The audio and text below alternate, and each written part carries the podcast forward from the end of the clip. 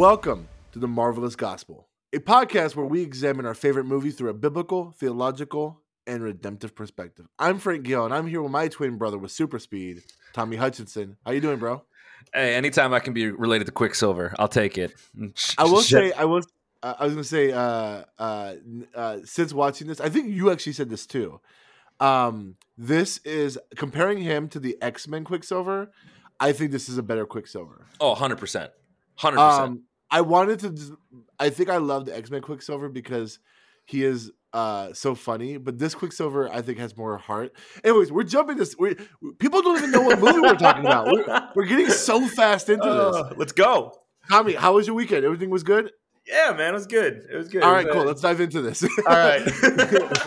hey, we are talking about the 2015 release of Avengers: Age of Ultron. It feels like just yesterday we were talking about the first Avengers, and we're already at the second Avengers movie. yeah. The next big team up. And um, dude, dude, this yeah. movie is so good. Oh, so it- good. But Like- it's funny. People hated it when it came out. Oh, I remember not liking it. I remember being like, that was confusing. Why are they doing this? And now that we're what, phase almost five, because we're getting somewhere in phase four, there's this whole bit of like, I'm watching things with Wanda, I'm watching things with Ultron, with Tony, and I see fresh eyes on it. And I'm Oh. like, man, this is so deep. We'll dive into it maybe a little bit later, but just like WandaVision has more depth, uh, Vision Hawkeye? has more depth, Hawkeye has more depth. Every, I mean, it, it, it's definitely there's the newer shows and movies play so much into the importance of this movie Oh, that like I think it's one of those things where now if you don't like a movie in Marvel, that's fine, but wait three years and then, and, and Yeah. like that movie's have like they did it with Thor. The only movie they haven't done that with is Hulk, the Incredible Hulk. Like even Thor, the Thor movies are as bad as they are, are so much more better because of like later movies. yeah. The only movie they lit- they legitimately just haven't dealt with is the Incredible Hulk, and they kind of dealt with it Yeah. in the What If series when they kind of did the redo of like the Hulk scene. But Yeah. like, um, other than that, man, like this movie is so good. In fact, I was watching an interview with uh, Joss Whedon, and the kind of the fallout that this movie had, in in the sense that like people kind of panned it. And, and I heard that there was a lot of like issues on site on, on, on- in the in the filming of this, and Joss Whedon was struggling with this film, and he said I made the mistake of trying to make a good movie, and he ended up making Mm. something very confusing or whatever. But man, I don't know. I think it's so good. I Yeah, think it's you- so good. And you talked about the Hulk. There's rumors at the time of us recording this. There's rumors that She-Hulk is having major issues. That that may not be coming out now. And sure. so there's all sorts. So like, yeah, the Hulk gets the raw end of the stick.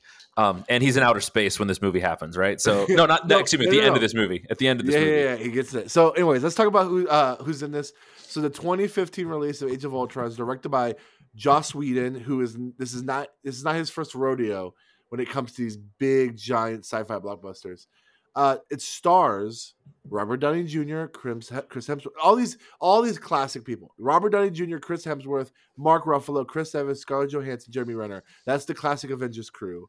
Plus, Samuel Jackson comes back, Anthony Mackie comes back, James Spader as Ultron is now uh, on the scene, and then Aaron Tyler Aaron Taylor Johnson as Pietro Maximoff, aka Quicksilver, Elizabeth Olsen as Wanda Maximoff, aka Scarlet Witch, and Paul Bettany, who was Jarvis, is now Vision.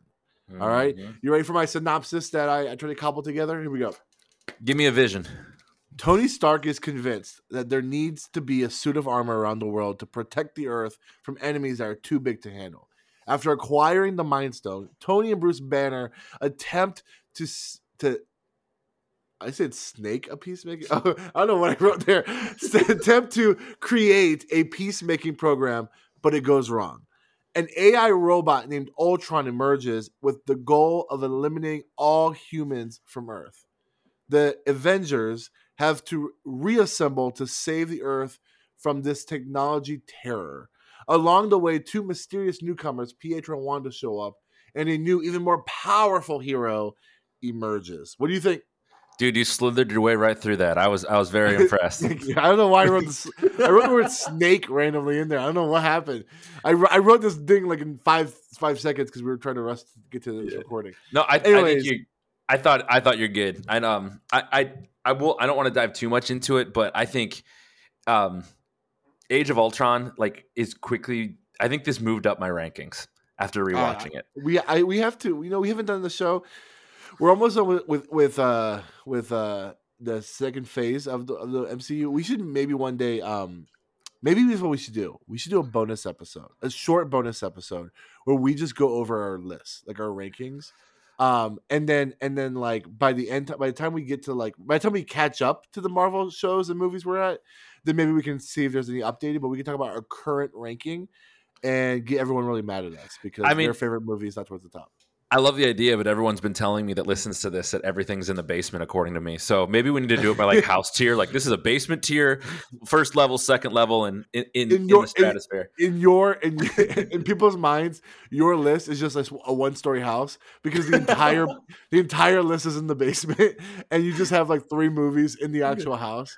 hey, well, um, Age of Ultron is not in the basement. That I can tell. Oh. I can promise you. For sure, it's not. No, I thought your synopsis was good. I mean, we'll dive into a little bit, but um, in this movie, the comparisons between Iron Man and and Vision and Jarvis are just amazing. How they could have the same idea and totally different outcomes out of it. yeah. Um, there's just so many things. I don't know. When you were watching through the movie, what were some of your like quick hitters that you saw?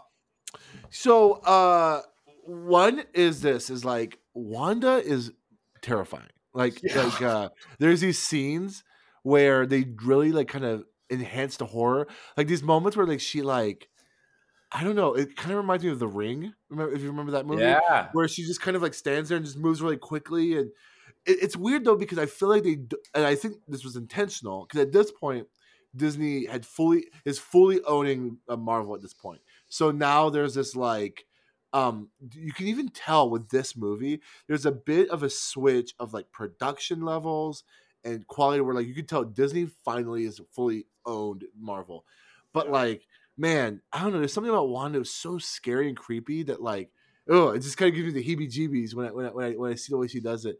Um, and whatever And happens to her accent? Like, I mean, I'm sorry. Like the accent in in this, it's it's not it's not great. Like Elizabeth Olsen, that- great actress. Accent not good because when you get to WandaVision, it's gone. Her accent's gone completely. I'm guessing. I'm guessing. Like I think in in the MCU world, she has like assimilated to the point where like she lost her accent. But the thing is, I know people who are Wanda's age who have thick accents who don't lose their accent ever. So Yeah. I don't know. I maybe Yeah. it's kind of like it's it's kind of like um when when Vision uh turns into his human form. It's like oh they're just tired of putting makeup on. Yeah. Like you know what I'm saying? Like she's tired of doing this accent. I will say that like when it comes to the creepiness of Wanda, I'm kind of disappointed that they they had it creepy here and they had it for like one episode of WandaVision. yeah. Like they don't really allow that creepiness. And I think like that's like the most I mean, I'm hoping this next movie, Multiverse of Madness, it seems like there's gonna be some horror elements.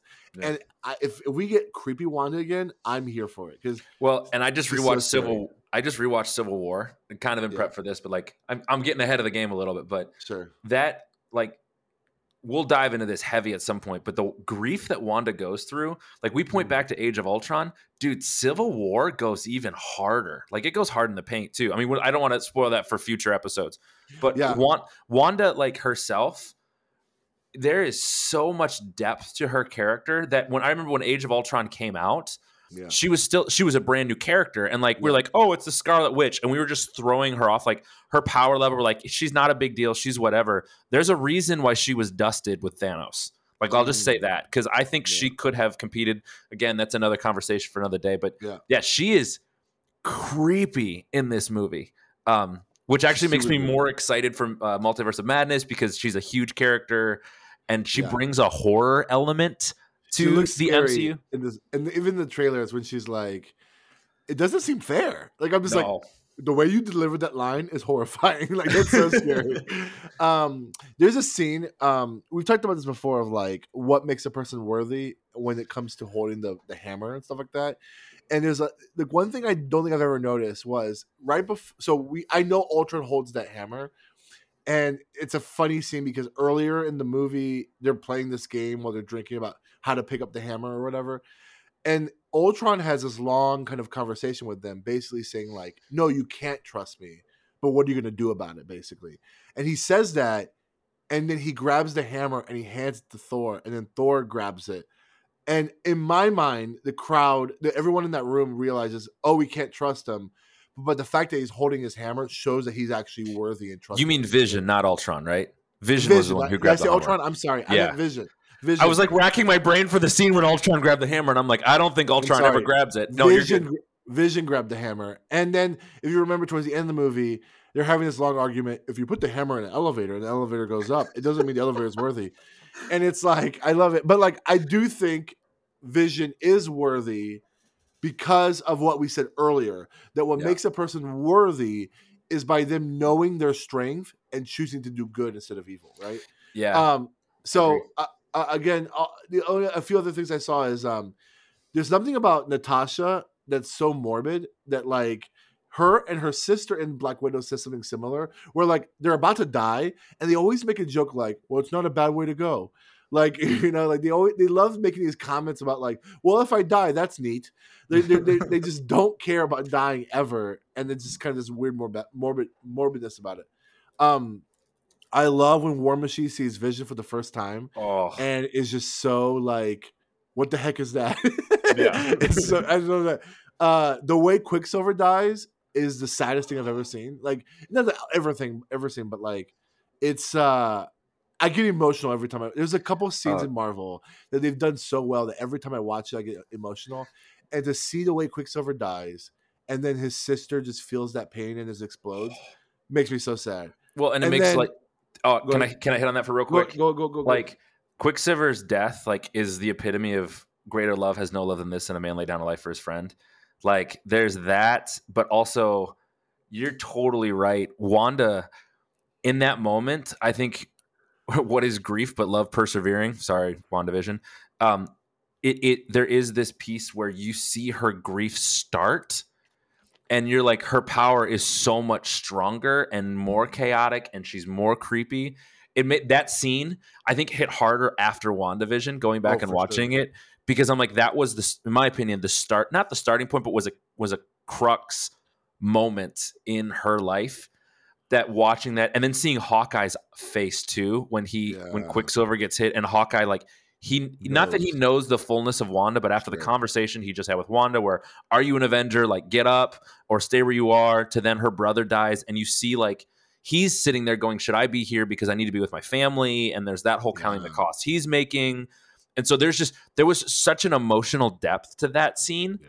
that I'm like, I feel like we could talk about so much just in the MCU, let alone from like a theological standpoint of death and other pieces.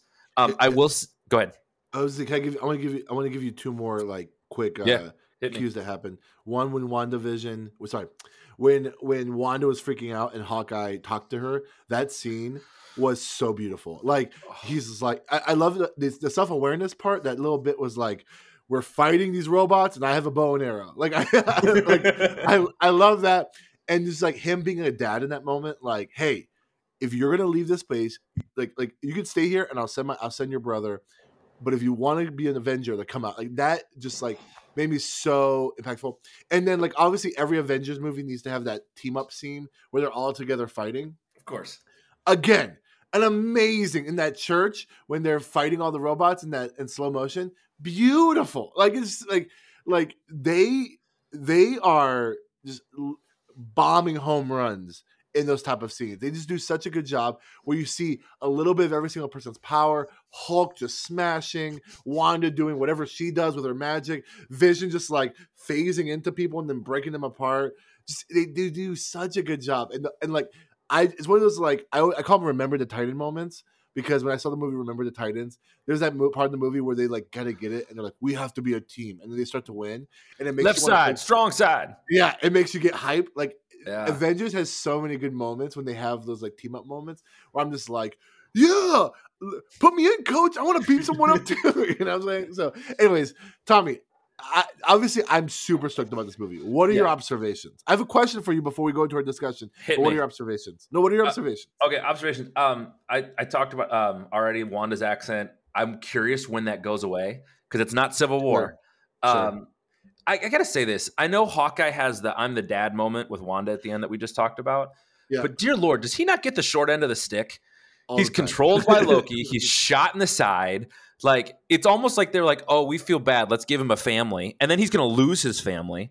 It's like Hawkeye gets the short end of the stick, and we talk about power levels. I love that Hawkeye's like, "I have a bow and arrow," almost like he's making fun of himself. Like, Yeah. come on, Marvel. I know you gave him a show, but can we do something to like help him out? Um, Yeah. Anyway, uh, I love the line "Jarvis is my co-pilot." The little sticker in the background when he's flying. I'm like, is that like? I was waiting for uh, Taylor, not Taylor Swift. Um, Frank, uh, Jesus take the wheel. I want to hear like Jarvis take the Oh. wheel. Uh, what- Carrie uh, Underwood. Carrie Underwood. That's right. Yeah, uh, Jarvis take the wheel. I feel like somebody out there needs to make it. I'm sure if I YouTube it, I'll find it. Sure. Um, there was a few other things. Okay, we have to talk about this because we we you and I didn't even in our pre comments didn't talk about it. It just hit me. Can we talk about Romanoff and Bruce Banner for a second? yeah, let's talk about it. Because we've talked about couples in there, and a couple episodes ago, we even threw out there: Are they really a couple? Are they not? What was your take? Um, do you wish that that love interest would have continued? Are you glad that they cut it after this?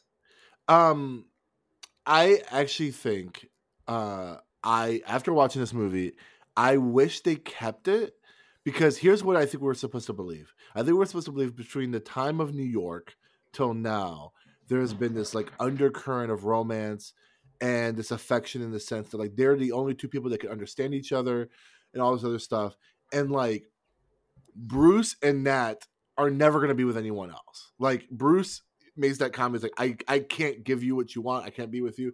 And that's like there's this type of vulnerability that Nat gives Bruce that she gives no one else. Yeah, And I and I kind of break for her for that. Like I kind of like feel bad that like she doesn't get that vulnerability with anyone else. And like like think about think about it's almost like she broke character when you watch this movie. There's a sense of like this like um very gentle, very, not gentle, but very like vulnerable girl talking to Bruce. She's like, I'll run away with you. I'll do whatever. Like she's not like that ever. Like she's always the, the smartest one in the room. Yeah. She's always the strongest one. Like she's never that vulnerable, but she was with Bruce. And for for that alone, I'm like, I wish her and Bruce were together. I actually think my guess is this: Joss Whedon wanted to do that to have some kind of romantic character within the Avengers, and so she paired them two together, and no one else wanted to carry that on. That's my thought because this is John Whedon wrote this fair. movie, and I think every other movie, because like the next time we see them together is Infinity War, and it's like nothing ever happened, right? And that's so weird. Also, like- it's weird. it, it's like being back in high school and you come back from the summer fling and you see that person that you had a summer fling with and you're like, oh hey, that was fun, but let's not talk about that because whatever. Like, like you know, like the high school summer camp Yeah, romance for those yeah, of us that are Christian church kids. Yeah, yeah, yeah. And then, but it uh, like I'm trying to remember. I can't remember Infinity War right now with the interactions. Like, were there any interactions between Bruce Banner and and her? I think actually the interaction is between Endgame when she meets Smart Hulk for the first time. I think that, and then and at that point, it's like she's probably like, "Oh, you got kind of ugly." you know what I'm saying? Like, like, like I don't, I don't know if like that's what she's thinking, but I feel, I, I feel bad that there was never a progressive romance for them, and they kind of just like le- left to the wayside because it it brought in a type of character that Nat doesn't have any other movie. Anyways, I thought I- about it a lot since I watched it, and you brought up a good point. Like it's weird that they just they introduced it and then it disappeared.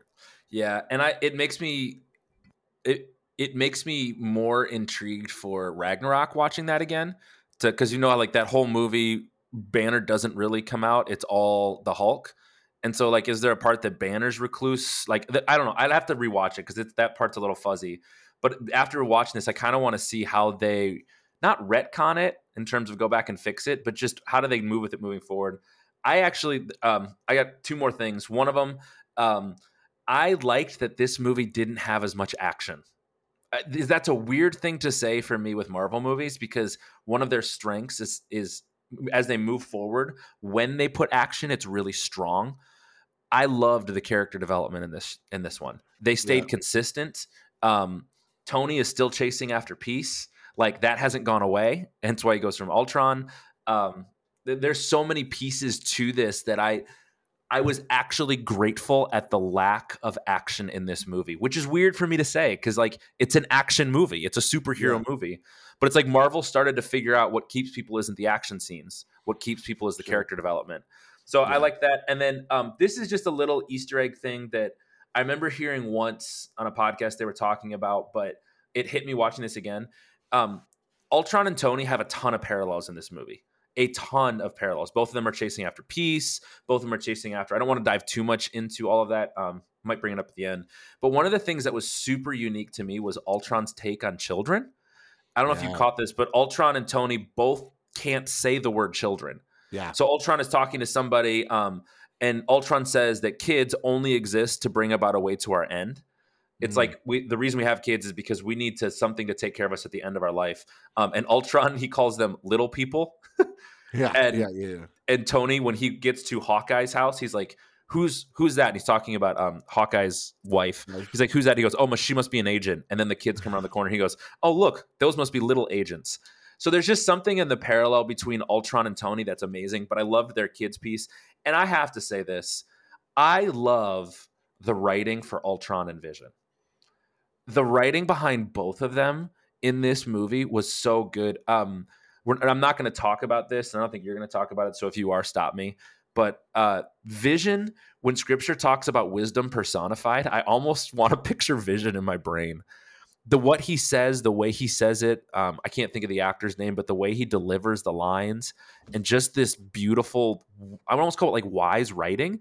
Every time he talks, I'm like, if you'd have told me that it came out of the book of Proverbs, I'd be like, yeah, that makes sense. Like, just be not that I did, but there's just the writing for him and um i don't want to steal your thunder so i won't but ultron's what the what things he says in this are insane i mean it's Yeah. it's incredibly well written Yeah. but whoever wrote it has a deep understanding of scripture a deep Yeah. understanding of scripture because some of the things he said it um They're And like it act- they're like nuanced jokes.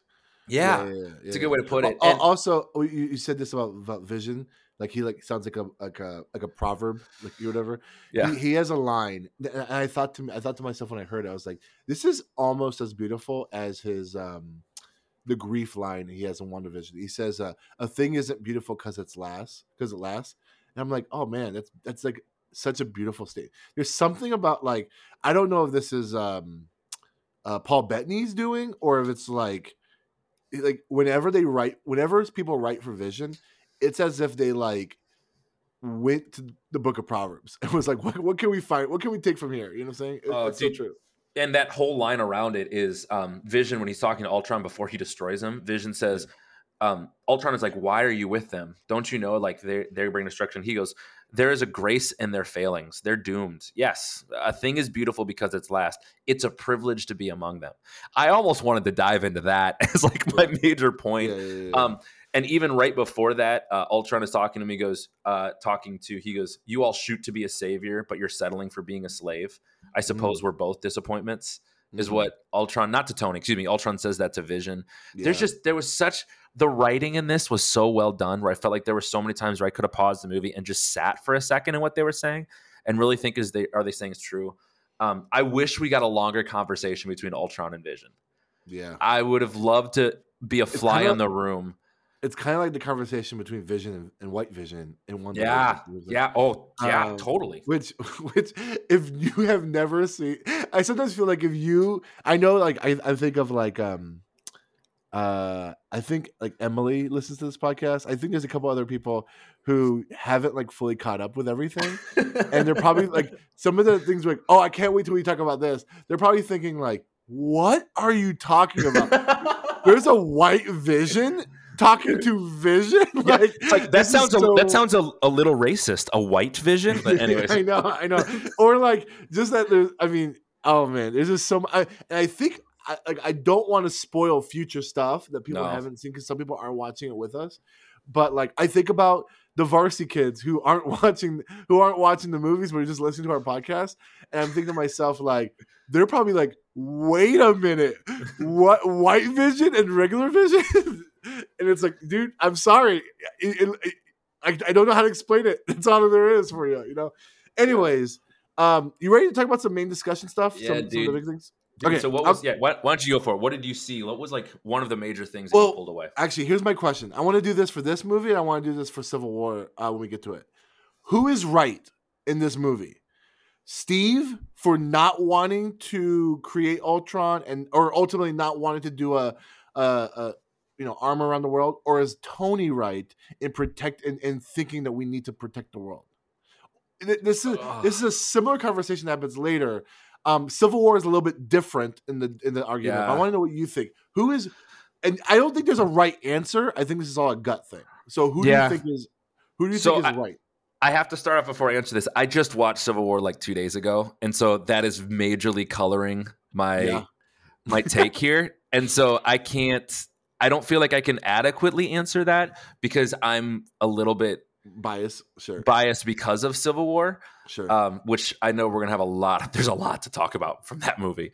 Um, I, I my my gut is to say that I think t- that Steve is right. Um, only here's here's the reason why I think Tony's motives behind what he's trying to do isn't out of a place of truly trying to protect people. I think it's out of a place of fear and anxiety, and I think that his motives are leading him to um, to something that was more dangerous than even he realized as opposed to really so, so that that would might be my that's my gut as i'm sitting here right now like you asked for my opinion so i'm going to give it to you um Yeah. Like that's my gut. However i think steve is a little short-sighted because steve is also like no we're the ones who are supposed to protect. And so i think there's a short-sightedness to him but also steve is kind of immortal at this point. He can't age or die. And so i think steve Why has a different take. Yeah, yeah, why like i'm gonna live forever so why do i need to think about because i'm gonna be the one who's always protecting people. So i Uh, i don't know. That's that's my gut. What do you have you have thoughts? Have you thought much yeah, about yeah, it yeah. I, I think you're right. I think Tony is a bit more impulsive and a bit more emotional in this conversation. Mhm. Um, at this point, he's still he he just he's just now like on the other end of the PTSD from Iron Man from from from New York and the processing of Iron Man three, right?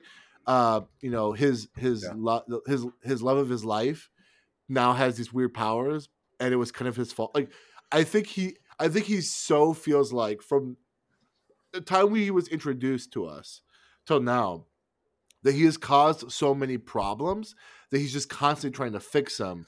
And if he can remove himself by creating a solution, he's willing to do everything. And I think he's blinded by that guilt that he's constantly trying to fix things. Yeah. And then where Steve comes in is you're right. I think he's naive, but like I I can't say like I wrong him for the statement of like anytime people try to preemptively stop something that like it goes wrong. Like that is the I mean that's that's that's exactly what uh happened in uh Captain America Winter Soldier. Like they Yeah. were trying to they were trying to preemptively stop the bad people or whatever. So like I think like um both of them somewhat come from a place of of either e- either emotion or naive not being naive, but um I want to say I kind of lean more towards Cap on this in the sense that um um when you st- and this this leads perfectly into what I'm about to say. When you start to play God, you're going to be on the Yeah. wrong end of this, the wrong end of the Yeah. situation. And I think Tony is a little bit trying to play God. And Yeah, is and- what is what I'm trying to say. Yeah. and we have to bring this question back up after Civil War. Like I just Yeah. watched it, and and you made. I'm, I don't want to spoil too much, but you made the comment about how Tony is making decisions based off his emotions. Oh, that's the whole movie. the the, the yeah. last and not even like the whole movie is a piece of that but the very end of the movie the big fight the big big fight and that's all i'm going to say the reason they're fighting is because of tony's emotions 100%. the reason they're fighting yeah. um, Yeah, which yeah. i had i was even I, this is bad i hadn't watched civil war in so long that when i was rewatching i'm like why i remember the big fights coming at the end but why are they fighting because it feels like there's diplomacy and then i'm like oh yeah and so i'm not going to spoil that we'll Yeah. dive into that Yeah. but you mentioned this where um, this is leading into your big idea Yeah. yeah, so, yeah. dude, hit me. What is your big theological idea or theme that you saw in this movie? Yeah, so I think, uh, and I'm not the only one that thinks this, so don't think this is too original with me. But um, I think if you look at all the Marvel movies, Age of Ultron is the most theological movie that exists. And when I say theological, I mean it's the movie that has the most concepts about God and how He interacts with people. Not saying it's a Christian movie, not saying that it's a correct Christian worldview. I actually want to argue that it's not a good worldview. It's not a correct worldview. But like this is a movie that probably has the most Christian lines in it. Um, than, and or not Christian, feel like but biblical lines in it than any other movie. Um, and and like and like almost like philosophical themes of how we should view God and how we should view each other. So uh, I'm gonna I'm gonna say a couple of statements, and I think this is the ultimate question that the movie is gonna be asking us. So I think Ultron Ultron thinks he is God, or at least thinks he's like the hand of God in the sense that he's he's trying to make a, a declaration or a statement over what humanity deserves. Almost similar to what Loki was doing, except Mm. Loki and his conclusions are very different. Loki says he should be the king and rule over humanity. Ultron concludes he needs to wipe out humanity, right?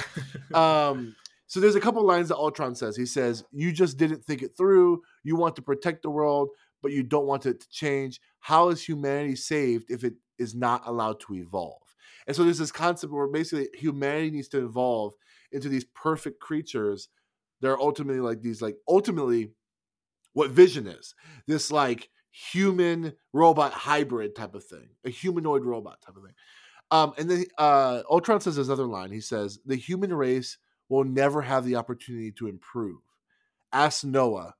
Um, uh, there, there were more than dozen a dozen extinction level events before even the dinosaurs got theirs. When the Earth starts to settle, God throws a stone at it, and believe me, He's winding up. Okay, so that's a huge. That statement is a theological statement because that's a that is Ultron saying this is it. First off, Ultron's in- like saying there's a God. Either he's either he's being kind of coy with it and and kind of framing God as what people believe is God, but like he's saying that like when the Earth starts to settle, God throws a stone at it, and and and believe me, he's winding it. What are you gonna say? Well, and even like to play more into that, at the very end when they have the fight, where do they have the fight in Sokovia? In a church. Yeah. And who's the person he wants to fight first? Thor, which we talked about before, is a god. There's this whole like there's this underlining tone, like you said. Um, I think Ultron wants to be a god. Like he Yeah. wants to be that to the point where he's even trying to create the perfect body in Vision. Dude, there's there's so many like subtle pieces as you're watching through Yeah. especially that end fight scene where he he yeah there's yeah i think you're you're on to something here so what do you got So Joss Whedon, um, who wrote it, who wrote and directed this, is an atheist. He's not a Christian. So that's what's interesting because you mentioned this earlier. Like whoever wrote this must know the Bible, and I think just because you're an atheist doesn't mean you don't know the Bible. And I think like there's also he's not the only writer of this of this movie, but despite that, there's abundant like God conversations about God and, and biblical themes. And Joss is in his storytelling, he's actually kind of framing the value of humanity apart from God. Because because because we get these ideas like people are worth saving. Captain America has this conversation with Black Widow where he's like where Black Widow's like, you know, there's gonna have to be a sacrifice made. And Captain America is like, every single person on this rock needs to come off this rock. Like no one gets left behind.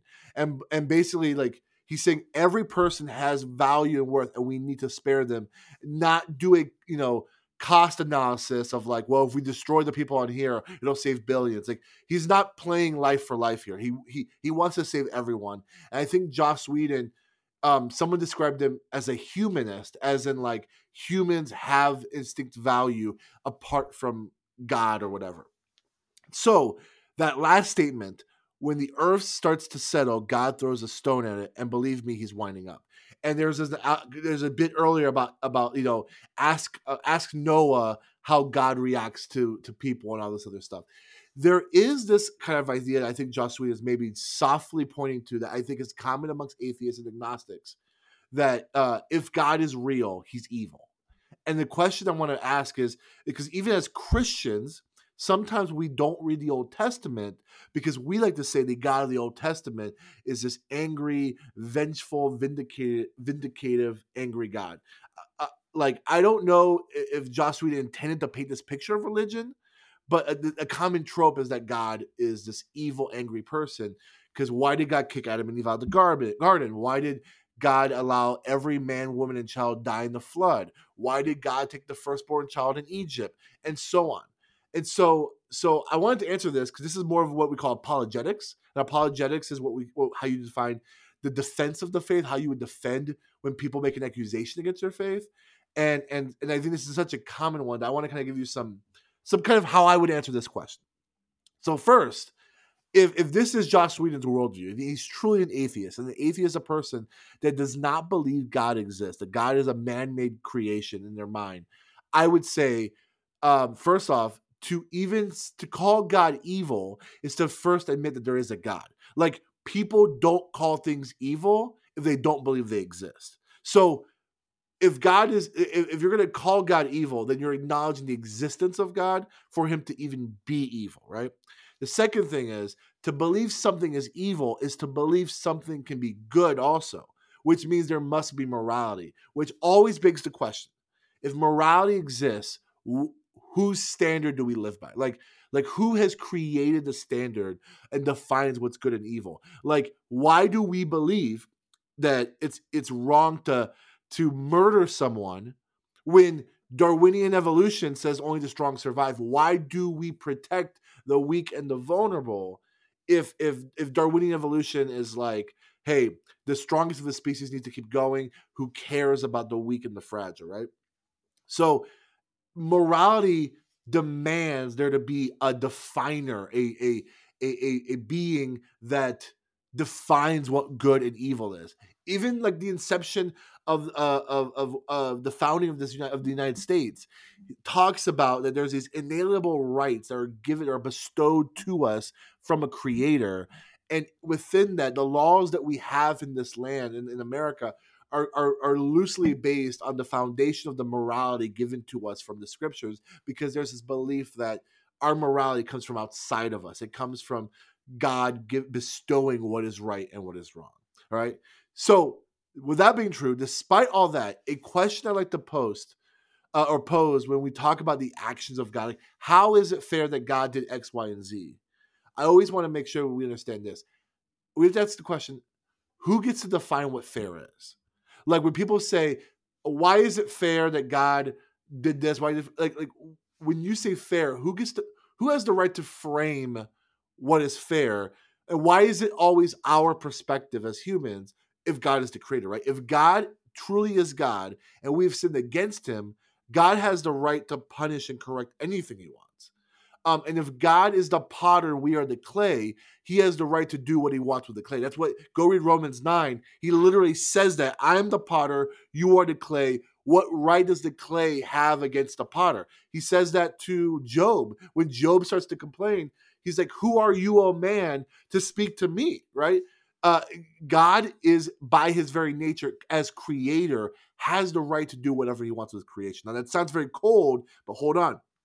Even more so, every situation that you can bring up in the Old Testament where there was uh, cataclysmic death, whether it's the flood, whether it's the Canaanites, the Babylonians, whatever whatever situation, the Benjamites, whatever situation where you see um, uh, God use like um, physical temporal wrath against humanity. There's a couple things that you have to remember. One is he always offered salvation in the midst of that right? When adam and eve were warned to when adam and eve before they got kicked out they were warned not to eat of the fruit. There was a way to not be in that bad situation. Um when the people were flooded noah told people to get on the boat. Like the yeah kids died in the flood but who are these parents to not send their kids on the boat to be spared from the flood, right? Moses told everyone to put the blood on their doorpost. And even more beyond that, Moses warned Pharaoh multiple times, gave him multiple warnings to listen to God, but Pharaoh rejected him.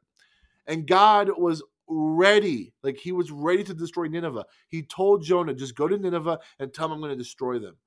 But the moment Nineveh repented, he relented and he spared, he showed mercy to Nineveh. And so God is a judge, but he is a fair judge. But not only is he a fair judge, he's a merciful judge who shows grace and mercy more than he needs to, more than he should probably.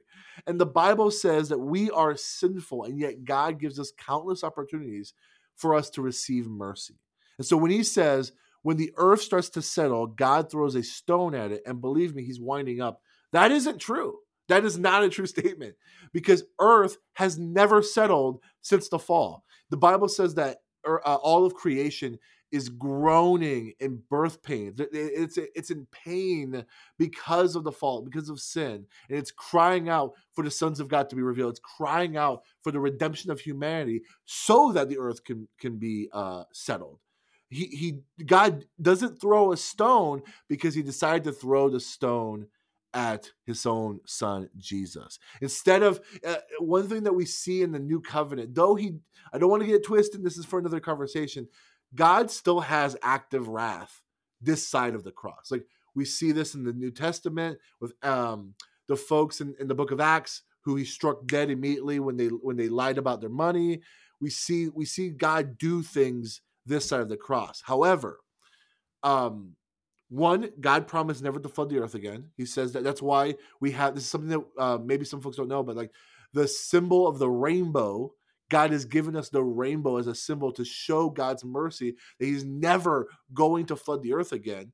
And then, secondly, um, instead of pouring His wrath on humanity, He decides to pour His wrath on His Son by ultimately offering salvation again to us through His Son, Jesus Christ. So, ultimately, uh, we talked about this before. I think sometimes Marvel, uh, we, we said that we're going to talk about the worldviews that we see in Marvel theologically, whether good or bad. And I do think that Marvel sometimes puts um, incorrect biblical worldviews out there.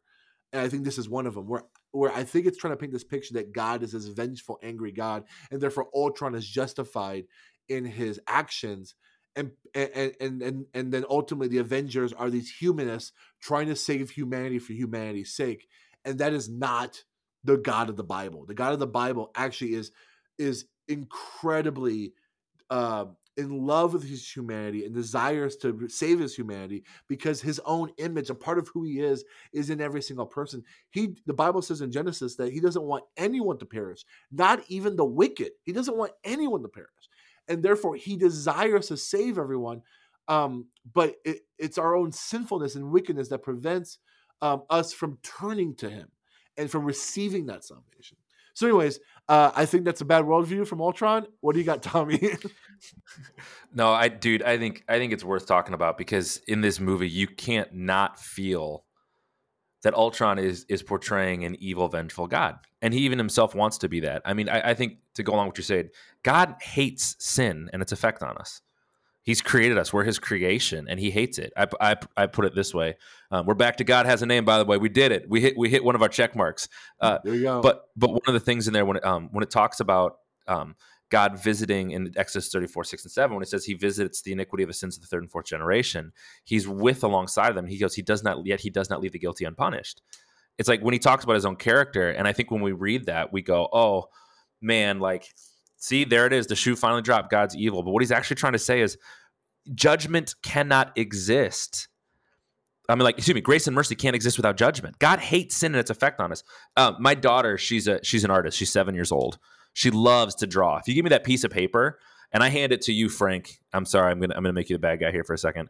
I ha- I hand you that piece of paper that she drew, which she actually drew a really good Captain America the other day. It's hanging in my office. I'll show you next time you're there. Um, if I handed you that Captain America paper that my daughter drew and you crumpled it up, my daughter would look at that and think that's terrible. It's worse. Look what you did to my creation. And she'd try to fix it. She'd try to smooth out the paper, try to make a way for it to be like she would hate what it did, and she'd want to destroy the thing that uh, destroyed her creation. Right? Sorry, Frank. Uh, but I think that we have to understand like we are God's creation.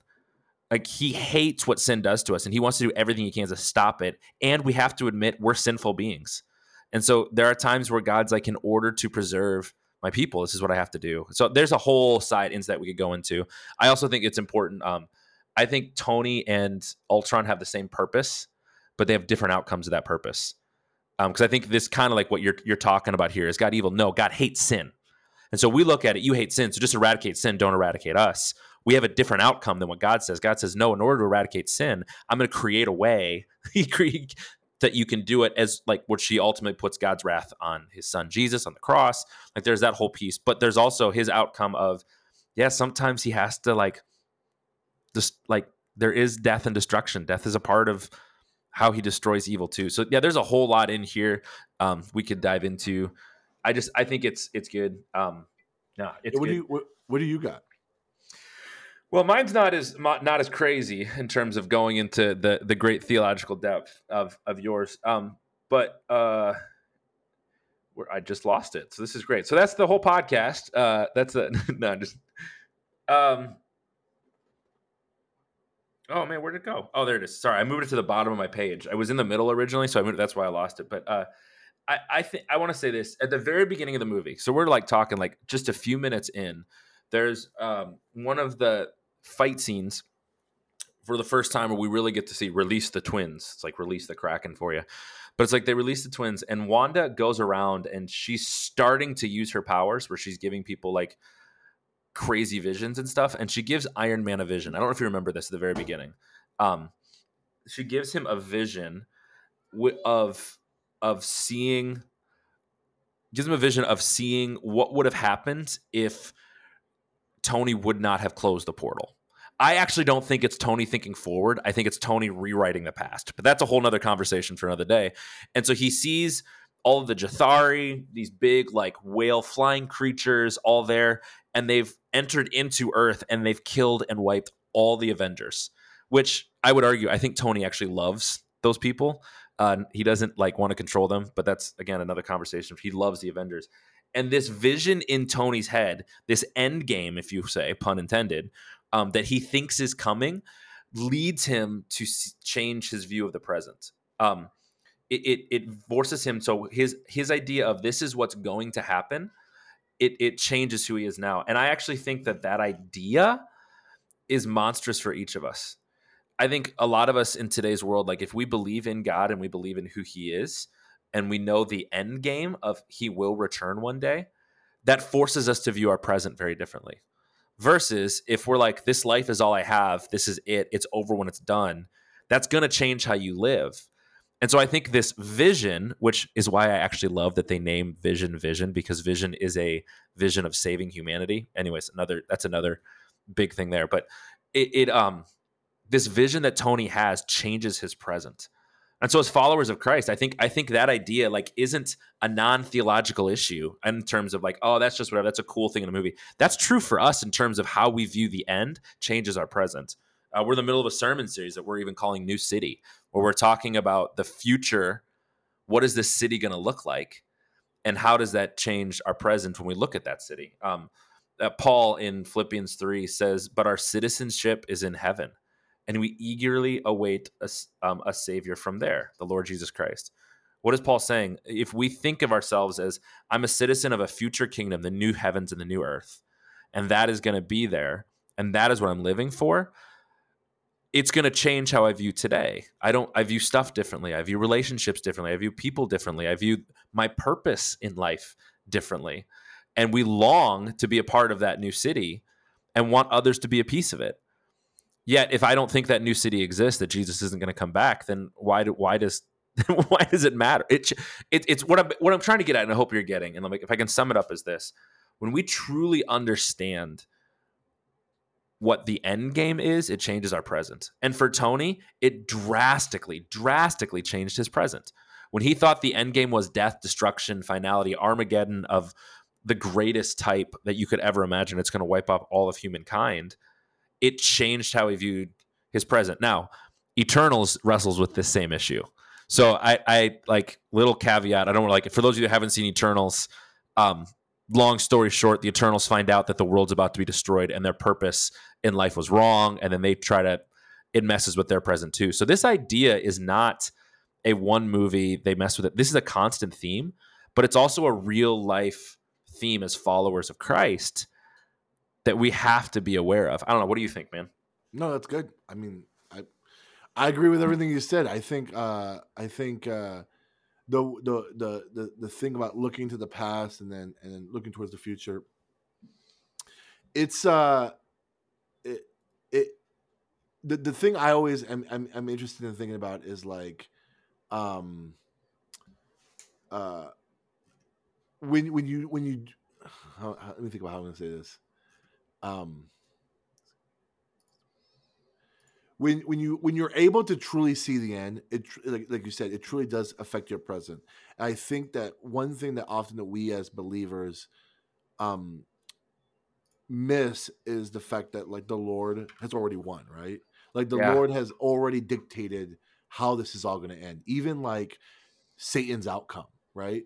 But like we are so quick to just focus on the present that we ignore we ignore all of it. And I think that like uh, a lot of the villains that we see in the MCU sometimes they even know what the end is going to be like and they're just like living for the moment. And I think that's like kind of like um in many ways that like uh uh the scene at the end of Age of Ultron when the last robot comes up and he's talking to Vision and like he like he's burnt out the internet there's nothing he can do the fact that he tries to fight vision at the end still shows it's i think that's a picture of like satan in this Mm. world knowing he's going to be defeated Mm. and trying to make one last effort to like bother us right and like uh i don't know i i think that's that's good that that perspective i just wish we could heed that more and like truly uh truly believe that i don't know Dude, I think that's good. Yeah, and it, and I think the question, if you're listening to this podcast and you're a follower of Christ, I think my question is like, what would your life? What is your wife? What is your life? Not wife. What does your life look like in light of knowing that Jesus has already won and He's going to win again? Mm. Like, what is it? What does it look like? Does your life represent that? That doesn't mean we don't go through hardships. That doesn't mean we don't go through trials. That doesn't mean. But do we rather? Are we living life in view of that? I think that that helps change our present. I don't know, dude. I, I all that to say, I thought this movie was great. Um, Great we're movie. we're fifty something minutes in, and I feel like we could talk for another twenty or thirty. yeah, yeah. Um, there's a few movies like I'm like, okay, I watched the Hulk once. I don't need to watch that one again. oh, Ultron's one where I'm like, I could thoroughly enjoy it. It makes the what if Ultron yeah. scene that much better. If you haven't watched that one, that's one of the better episodes of What If. Yeah. Um, it makes it makes me a little sad in a weird way that Ultron's not coming back. Although maybe in this, Yeah. you know, it's Doctor Strange. There's some things there. I don't know. It, it um, all in all, we'll get to our rankings at some point. Great movie. Great you know, movie. you know what we have next week? Uh oh. What do we got? Ant Man. Yeah, and in that episode, I'm going to make a confession. So we're, Oh. you'll have to wait for that. I'm going to make a confession. So Very exciting. Very exciting. Well, thank you for joining us. We'll be back next week with Ant Man. Uh, follow us on Instagram and give us a review on Apple Podcasts and share this podcast with a friend. We will see you next week. And as you watch these amazing movies, remember not to miss. the marvelous gospel.